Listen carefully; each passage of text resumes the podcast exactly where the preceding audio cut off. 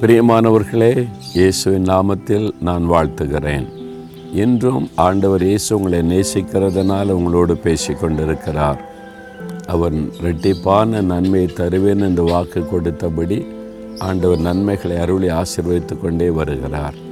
இன்றைக்கும் ஆண்டவர் கொடுத்த ஒரு வாக்குத்தத்தை பாருங்கள் எரேமியா முப்பத்தி ஓராம் அதிகாரம் பதினான்காவது வசனத்தில் என் ஜனங்கள் நான் அளிக்கும் நன்மையினால் திருப்தி ஆவார்கள் என்று கத்தர் சொல்கிறார் உங்களை பார்த்து தான் சொல்கிறார் என் ஜனங்களாகிய நீங்கள் நான் அளிக்கும் நன்மையினால் திருப்தி ஆவீர்கள் அதாவது திருப்தியான ஒரு ஆசீர்வாதம். சிலர் விருந்து கொடுக்கும்போது கேட்பாங்க சாப்பிட்டீங்களா? அப்படின்னு கேட்டேன் நல்ல திருப்தியாக சாப்பிட்டேன். அப்படின்னா என்ன அர்த்தம்? நல்லா சாப்பிட்டேன் எனக்கு ஒரு குறையும் இல்லை திருப்தியாக நான் சாப்பிட்டு முடிச்சிருக்கிறேன்.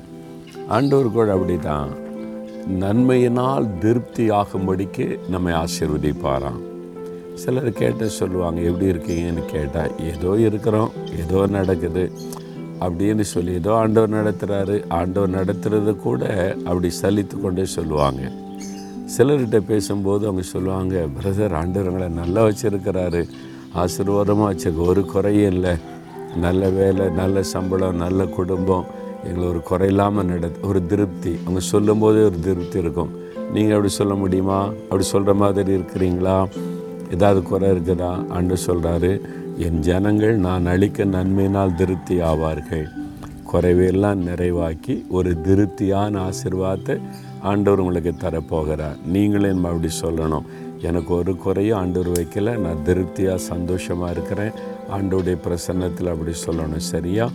தகப்பனே எங்களுக்கு நீ செய்கிற நன்மைகளுக்காக ஸ்தோத்திரம். நாங்கள் திருப்தி அடையும்படி எங்களை ஆசீர்வதித்து மகிழ்விக்கிற தேவனுக்கு ஸ்தோத்திரப்பா. எங்கள் வாழ்க்கையில் நீர் கொடுத்த எல்லா ஆசிர்வாதங்களுக்காக நன்றி. இந்த மகன் இந்த மகளை பாரும்.